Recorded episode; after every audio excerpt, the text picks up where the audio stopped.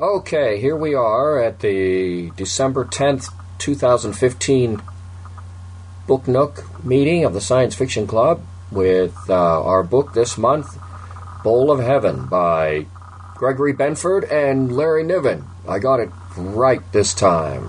Benford is first. So, um, anyhow, I got a new microphone for this computer, so hopefully things sound a little better than they did last time.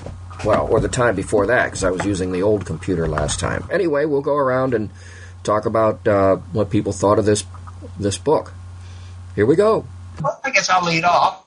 Um, one of the things I'm disappointed is that we can't read the sequel. Around when we were discussing that before you came in, uh, it appears that Michelle says that it looks like it's being put on board, so eventually it'll come on. It'll be a shame if it, if, if it were available. I would love to read the second part right, right away and not forget, so I won't forget the first part. But there's one thing that I noticed, and I don't know if I'm mistaken on this or not, but When, when right in the begin, towards the beginning, when they when they landed on the ball and um, they got through the door, and then the aliens came and grabbed some of them, I had the impression that Ta- Tananareeve, that's her name, um, was captured, and yet at the same time, it seems like she was with Cliff's group helping that guy that got wounded. I don't know if I misread that. Um, someone might want to comment on that. But apart from that, the book was interesting. I think I've got a little slogged down a little bit with a constant wandering through the endless geographical areas of the place, and I found that slightly monotonous. But apart from that, it was pretty good. Um, this is Michelle. Um, I I liked the second half of the book much better than I liked the first half of the book. I thought it was kind of slow, maybe for the like the first five or six hours. I, I wasn't particularly engaged with the um, the characters or the science. Then there was this moment in the book where Beth, um, I don't know if she was looking in a mirror or something, but she realized there was this female biped that was laughing at her and was using her mind to send Beth an insult.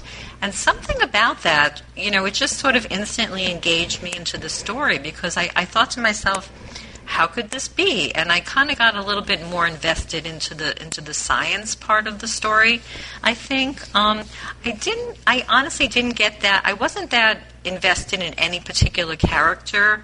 Um, I thought they were okay, but like none of them really stood out for me. Um, and I, the one thing that I wondered about was, you know, the it books was divided up into like part one, part two, part three. Do you think that um, the two authors each would do a particular part, or do you think that they worked on the whole story together? Because I, I, I'm not really familiar with either author, and I wasn't really sure, but it felt like when you switch from part to part, it felt it felt a little different to me. Well, I didn't particularly enjoy the book. Um, I liked the aliens, but I could not connect with any of the characters, and I found that if I want to enjoy a book and follow it, I have to connect with the characters. I also had a couple of, of problems. Um, if the bowl was traveling at eight tenths C, they'd be getting an awful lot of radiation coming into the bowl, and they didn't seem to have any effective shielding that they mentioned. And the other thing is, is I don't understand how they, you know, how they decelerate the bowl or turn it around. And I don't think you could do any kind of science on a, on a star system or a solar system if you're traveling that fast. So I do, would not want to read the second half. Well, I'll just be straight up. Lissy and I uh, read about forty-eight minutes. We read up to forty-eight minutes, and then Lissy got bored, and uh, I meant to continue with it, but uh, uh, there were, for a number of reasons, I didn't continue with it. Uh, we were both rather bored with the first well, forty-eight minutes or so, and uh, and the narrator didn't help at all. Nick, uh, Joe Peck, he... Uh, He bothered Lissy more than me, but it bothered me a little bit. He seemed to put a, a raise his voice at the end of every sentence with a period, or just about. And it was just kind of got grating after a while. It just, but the writing, I don't know, we were bored with the writing as well. And uh, so we didn't read it. Well, this is Sherry. I'm glad I'm not the only one then. I didn't finish it either. I, I did get about five or six hours, and I just felt like I didn't really care what happened to anybody, and I didn't feel the characters were well drawn either. I'm like Marshall said, I need to connect with it. I need a more character-driven book than a science-driven book. The science seemed to be very good. I'm, I'm not one to be able to comment on that intelligently, but there seemed to be a lot of science in there, and it seemed okay to me, but I didn't really, I just didn't really care what happened to people. Um, I didn't think the characters were well drawn. Well, I was the one that started the discussion of the book way back last year, I think it was, and so I got to read the whole thing again, including the second book. I, I really think the Audible version of the book should have been used instead of having an N L S narrator, and I agree with you about that. He wasn't any good, really. I don't know why they picked him. But um, I love the book. I love both of them. And uh, just had a really a good time reading it. And I my favorite character was Tananareeve. She was... She had a mouth on her that put those aliens in their place. She was just so funny.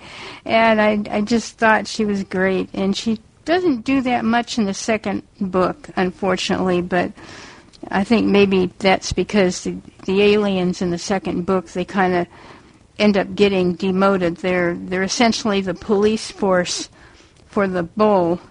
And they think they're running the show when they're actually not. There are aliens above them, and then there are aliens above that. So it's a hierarchy. And eventually, by the end of the second book, the, the aliens with mem- memoir or whatever her name is, and she thinks he's, she's the head honcho, and she's not.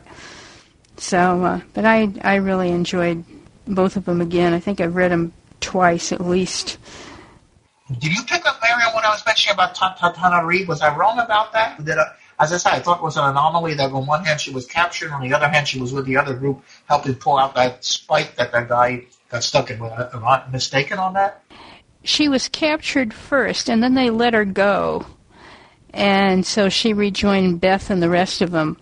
And then they needed her again for some more language lessons and all that stuff. And so they grabbed her again, which I thought was pretty rotten of them to do um, in the first place. You know, it's just uh, the aliens, as I said, they just thought they ran the whole show and they could do anything they wanted with whoever they wanted. But, um, yeah, you were close. You you kind of figured it out, but essentially what happened is that she was captured twice, and there was a place in the middle between the two captures when she went out and went back to Beth and the gang, or that particular gang. So, uh, yeah, you almost had it there. Well, I'm sort of in the middle on this book, but it sort of tied into one of my major pet peeves, all of those capital letters. Um, and that is that basically it's only half a novel. And so I don't like the concept of having to buy two novels when Um, there's really only one story, and that's the way that that felt to me, this book did. So even though I was kind of enjoying it up to the time when it just stopped, um, um, I, I don't, I'm not interested in pursuing it anymore. As for Michelle's question about the authors, although I've read books by these authors, I don't know their writing style enough that I'd be able to tell different parts if, if one person wrote one and one the other.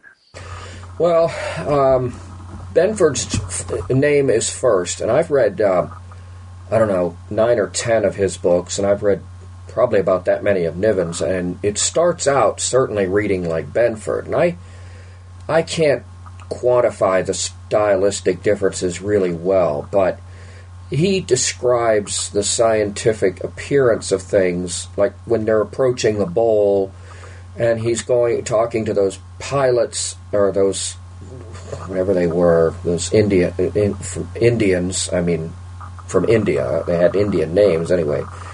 Um, when they wake that biologist, uh, it reads really like Benford with talking about the infrared signature and all that stuff. And it just, I know Niven does some of that, but it just reads a lot like what Benford would write. Uh, later on in the book, I have no idea, but um, um, that's certainly how it starts out. It sounded like Benford.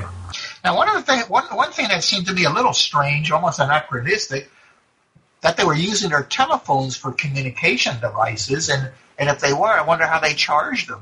But it seems to me to be a little bit totally strange that they would use an old-fashioned cell phone, if that's what they were, for their to communicate with, with each other. I think they were more like, they were kind of a combination of a satellite phone and a Wi-Fi device. So they weren't quite standard cell phones that you'd pick up at Apple. Um, that part I kind of found believable, except, you know, I don't know how they charged them uh, on the ship. I don't know how they charged them on the ship either, but they alluded to some kind of solar power charging system that they used on the planet, or, I mean, on the bowl. They certainly had enough daylight. I wonder if they used solar panels of some format. Um, I'm just guessing here, but that's what came to mind. That was kind of the impression that I got. Well, I guess looking on the positive side of it, it certainly had some nice description of the of the variety of habitats in, in that world, and that, that was very interesting, I think, the vastness of it, and, you know, the fact uh, they saw this variety of different types of animals, and, and apparently they, they they seemed to hint at the fact that these aliens had one time had been at, uh, on Earth and had taken a lot, some of Earth's animal life and, and reseeded it in, in the bowl. Yeah, I kind of like the way they dealt with that aspect of um getting different species of, of animals and, and aliens and stuff and sort of assimilating them into their proper place on the bowl. I kind of wonder if there's going to be a third book coming up, because at the end of the second book, um, as I said, uh, the folk uh, memoir or whoever, whatever, and, and her people are put in their place, and the aliens who live above them are... Uh, they dwell in very cold, very frozen places, and so they think very slowly. So they're even older than the dinosaurs that were brought back from Earth. So it makes me wonder how things are going to go, but apparently it's been, what, about three years, and there hasn't been a new book out in the series yet. So can't really tell what's going to happen with it. Maybe they won't write a third one. Um...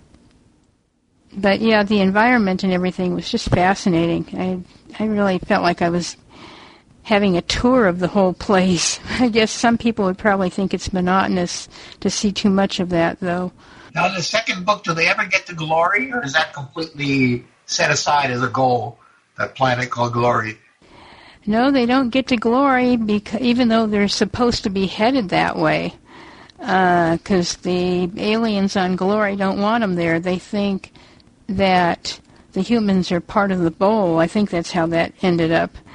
Um, so no, they they haven't gotten to Glory, but they might be headed in that direction, because they ha- kind of hinted at it at the end of the second book.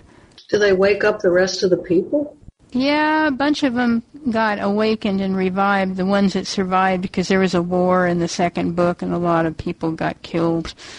And... Uh, Some of the machinery that kept them frozen got damaged, but they did end up with a nice size bunch of folks for a colony. So uh, that worked out, uh, more or less. Well, since we pretty much exhausted this book, I think we should start a bit early, but maybe we have more time to try to pick a, a better book. Of course, it's pretty hard to determine, you know, a book that's going to please everybody. Certainly, Mary, you, you, you mentioned a couple, several interesting books that just recently came on board, that would, any of which might be an interesting candidate to, to read. I have a friend, uh, Maria Campbell, who I'm sure you saw her name on the list, who for some reason doesn't want to come to our meetings, but she she liked The Bowl of Heaven, and she enjoyed that second part of it too. So you can count on another person who really enjoyed the two books. Yeah, I didn't want to rain on anybody's parade. I didn't want to prejudice people, but this book had, I, I can't recall lower ratings on Amazon, and had uh, two point nine out of five stars with two hundred sixty-one reviews as of today. Um, I may have seen worse books, worse book reviews than that, but I don't recall when that was. This book got terrible reviews, a lot of one-star and two-star reviews. I read some of them. Um, but um, as I said, I, I I liked a lot of Benford's stuff. And, of course, I liked Niven's, you know, The Ring World and, and some of the other known space stuff was really good, and Ringwald Engineers, of course. But I don't know. I just, uh, this one just couldn't get, I couldn't get it. Well, if we're making suggestions, um, I have a suggestion. I don't know if this is going to appeal to everybody else, so I'll just throw it out there.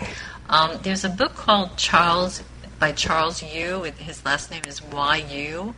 It has an interesting title. It's called How to Live Safely in a Science Fictional Universe, and it's on Bard. It's a very short book. It's only six and a half hours, um, and the annotation uh, says, uh, time travel technician Charles Yu saves people from themselves while he searches for his father, who invented time travel before vanishing, and visits his mother, who's stuck in a time loop. And it's from two thousand ten, so I don't know if it's a book that anybody's read, um, but I've heard really good things about it. So, and it's it's a pretty short book as well. Well, we've got five weeks till our next meeting in January, and uh, it is the holidays, so that, that kind of uh, speaks towards more of a shorter book. But on the other hand, um, it does. We do have five weeks, and um, I would like to get into this Hieroglyph anthology at some point, but I don't know if everyone is into short stories. Um, this this was an anthology that was put together uh, at the behest of Neal Stephenson to try to come up with more optimistic, big ideas type of S F, and there are a lot of really well-known authors in it. Uh, and some not so well known. It's a diverse anthology. It's like twenty-five and a half hours long. There's some non-fiction in it also, um, but most of it's S F. So um, I can play the annotations for that if people want to hear them, but uh, that might be too long for for uh, the holidays, even though we do have five weeks. But it's an idea, and I'm just going to put out there. I've started to read that book, and I have found some stories in there that I really liked, and then I found some others that I just kind of skipped past. But I think it would be a great idea because, for one thing, people aren't going to have time to just sit for hours and hours reading, and short stories are short enough that you can just delve into one and be done with it and then go on to something else and come back later on.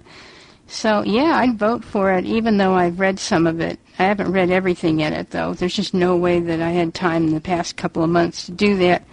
But um, I'd be glad to vote for that one. Well, I'm, I'm, I'm one of those people that just really does not like short stories. I will read them when I have to, I guess. But um, I would rather us read something else if we can find something good that everybody else can agree on. Yeah, I tend to find short stories, you know, a little difficult to keep track of, uh, especially if there are a lot of them. To remember, you know, they get so, sort of tend to get jumbled together in my mind. So, in a sense, I would also be more inclined to one one novel, you know, an ongoing narrative type thing. However, you know, if we can't come up with anything else, that might be interesting. Although, what what um, was mentioned about the time travel book sounds like it might be an interesting thing. Uh, maybe we could put that aside for when we have a, a shorter period of time between the two meetings, since it's a short book. Uh, but that's certainly one well worth c- c- taking into consideration. Well, this, I'm always a big one for time travel, so I would like that one too. Michelle mentioned another book earlier that I had forgotten about that I have on my to-read list, and this definitely might not appeal to people, but it's by um, Repino, and I don't remember his first name, but it's about ants. And it's about sentient ants and how they have plans to take over the world and how they have plans to make animals, other animals, um, behave in the way they want them to in order to further their goals. And it might be it might be really bad, but it, it might be good too. I'm going to have to check. I'm going to, when I let go here, I'll check the time. It seemed like it might be a longer book, like twenty-two hours or something, but I don't remember for sure. I'll check. Yeah, books like that kind of scare me to death. I'd be scared probably after page two. My suggestion is one that came out yesterday called Spinneret by Timothy Zahn. Has anybody read that? I mean, it was written in nineteen eighty-five, I think. And it looked really good. If, if we don't want to read it, I'll just read it on my own. Uh, it's, what, ten hours long, I think. But wondered if anybody's read that one. Yeah, I've read Spinneret. I think it was originally serialized in Analog. I think it's a very good book. I'd like to read the time travel book as well. Um,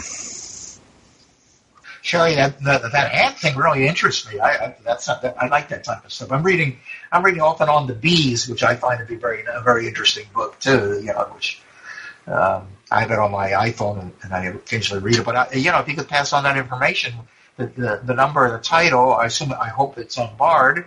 Uh, even if we don't decide to to read it, I would want to put it aside and have it available to read when I get some time. Yeah, I read Spinneret in Analog also, and I don't remember the details of it, but I thought it was pretty good. Uh, I, I just remember the feeling that it was it seemed to be pretty good, but I don't remember how anything turned out, you know, or anything like that. But um, but I, I it uh, left me with a, a good memory at least. It's been so long, I have no idea what happened really. Well, Sherry and I, we do the Fiction Old and New Book Group, and we discussed The Bees last summer, and it was a really good discussion, actually. Um, it kind of brought me back into science fiction after not, not reading science fiction for a while. So um, the time travel book that I mentioned is called How to Live Safely in a Science Fictional Universe. Um, it's D B seven four two seven nine, but the book Sherry and I were talking about with the ants also sounds really intriguing as well.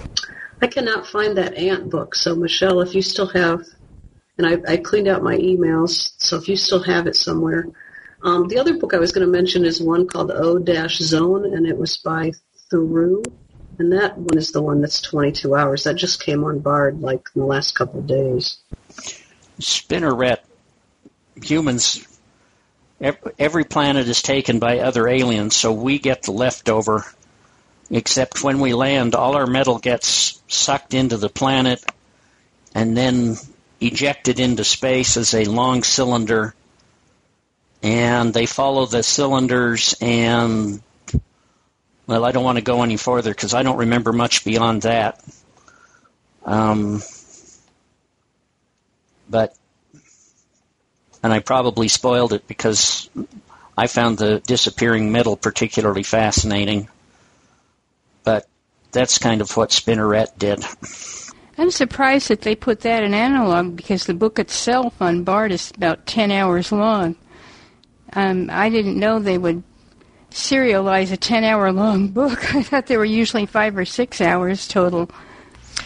Um, the book that Sherry and I were talking about, the author is Robert Repino. It's R E P I N O.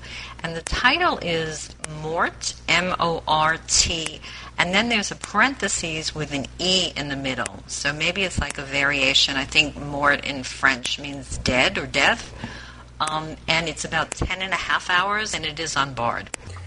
Yeah. Um, I sort of... It, they, uh, well, first of all, they, they serialized uh, Marooned in Real Time, and that was about eight and a half hours. But And there might have been edit. The book might have been slightly edited. I mean, it wouldn't have been abridged drastically, but it might have been edited for... for serialization in Analog, because, yeah, you're right, I don't do really long books in Analog, at least not when I used to read it. I haven't read it for a long time. But, um, yeah, that's a little on the long end for a serial, but it might have been it might have been edited slightly, I don't know. But it was definitely in there. I think they did edit and added some stuff, but I, ju- I don't remember I, I don't remember very much about it beyond the first part. Um... I've got it on my stream if anybody wants to hear the uh, description. Yeah, please do. I was going to ask for that. Okay, here it goes. Annotation.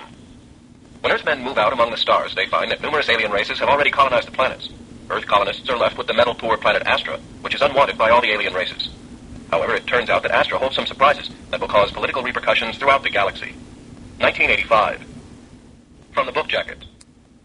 Hugo Award winner Zahn has forged a reputation for hard science stories that turn on characters who devise solutions to their problems by using technology in new and creative ways. In Spinneret, his fourth and most brilliant novel to date, He has created a taut-thrilling scenario using a classic science fiction idea and infusing it with current scientific ideas and an original twist. We are not alone in the universe. As Earth vessels ventured out to explore near interstellar space, they found not one alien race, but many. There were no planets that hadn't already been colonized or inhabited by some spacefaring race other than our own, until finally we humans discovered Astra. Elation was short-lived, however, when it was realized that this habitable world contained no real metals. So Astra became a planet to be used as a minor experiment. A group of Americans under U N charter set out to make a colony on Astra, eager to make a home where they could live in peace and without the fear of terrestrial wars. All was fairly routine until the planet began to play tricks on the colonists. First, there were magnetic field shifts. Then all metal in contact with the ground disappeared. Colonel Meredith, in charge of the colony, was having enough trouble with unrest among farmers without the specter of bizarre planetary characteristics. But when the first metal cable erupted from what had appeared to be a dormant volcano, Meredith realized that Astra was not merely a metal-poor planet. An unknown alien race, dubbed the Spinners, had left a working artifact behind. Suddenly he was in charge of a hot property, one fervently desired by all who had ignored it before. The U N, the U S, and the alien races in nearby space, the Rushreich, the Katenkri, the Palms, the Whist, and the Orsfam.